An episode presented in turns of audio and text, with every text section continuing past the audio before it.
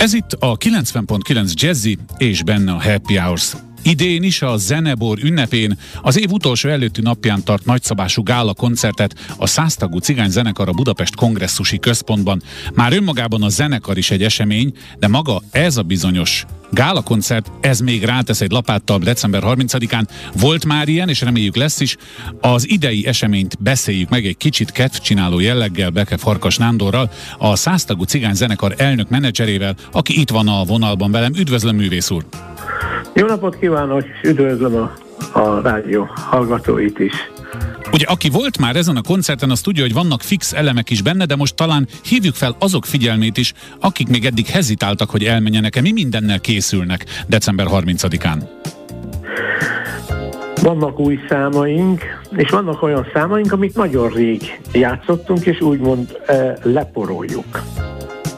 Vannak vendégművészeink, operett dalokat, nagyon ismert operett slágereket, úgymond Kálmán Imre, Lehár Ferenc műveiből fognak hallani a kedves közönség valamint Kálai Ernőnek a, a hegedű szólóját is megismerhetik.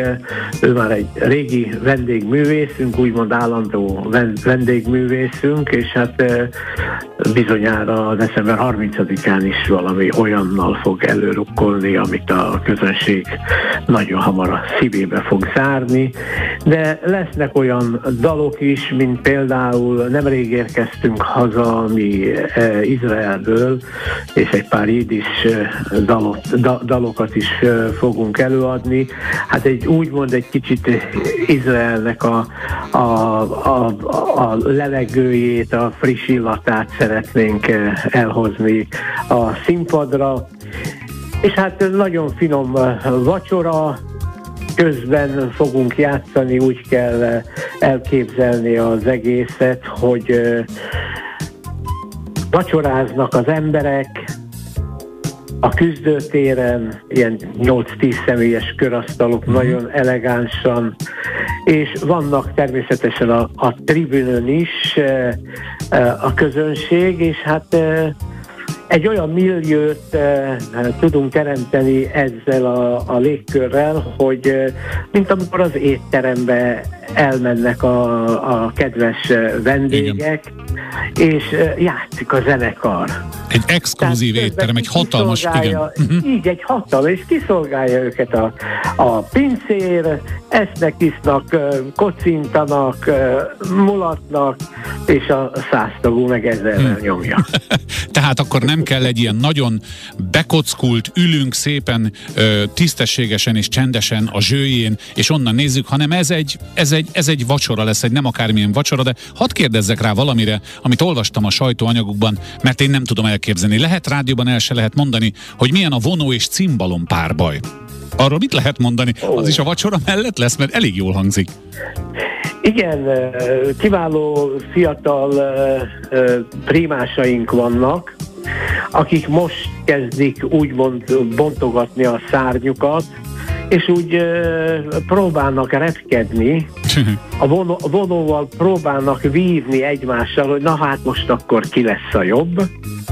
És a cimbalmosoknál meg hát egy olyan virtuóz cimbalom művészeink vannak, hogy szinte nem lehet látni, hogy milyen gyorsan megy a, a cimbalomverő, úgy pörgetik, hogy fú, hát azt, azt hallani Igen. kell, látni kell, tehát az, az az élmény, ez a zenei élmény, az, az felejthetetlen lesz, akik oda eljönnek, és ez bizonyára, hogy sokkal, de sokkal eh, jobb eh, lelki állapotban, szellemmel áttöltve fognak elmenni haza, és hát az biztos. a következő napokat azt úgy fogják megélni, hogy még mindig fognak emlékezni erre a nagyon különös és különleges évvégi mhm. Hát látja, Igen. megpróbálkoztunk a lehetetlennel, és nem sikerült. Nem lehet elmondani rádióban, hogy milyen a vonó és cimbalom párbaj. Ezt nem ott a helyszínen kell Igen. megnézni és meghallgatni. Összefoglalom ezt a néhány percet, tehát Zenebor ünnep a száztagú cigány zenekarral a Budapest Budapest kongresszusi központban, ahol képzeljenek el a Budapest kongresszusi központban egy hatalmas exkluzív éttermet, ahol nem csak az étel kínálat exkluzív, hanem egy, hát egy nem szokványos méretű cigányzenekar húzza már elnézést, hogy ezt mondom, hanem maga a száztagú cigányzenekar, és persze nem marad el majd a tűzijáték sem, de ezt végképp nem tudjuk rádióban megbeszélni. Nagyon-nagyon szépen köszönöm Beke Farkas Nándornak, a száztagú cigányzenekar elnök menedzserének, hogy mindezt elmondta. Remélem eljuttattuk az üzenetet a kedves hallgatókhoz. Köszönöm szépen még egyszer, további szép napot önnek. Köszönöm önöknek is, viszontlátásra.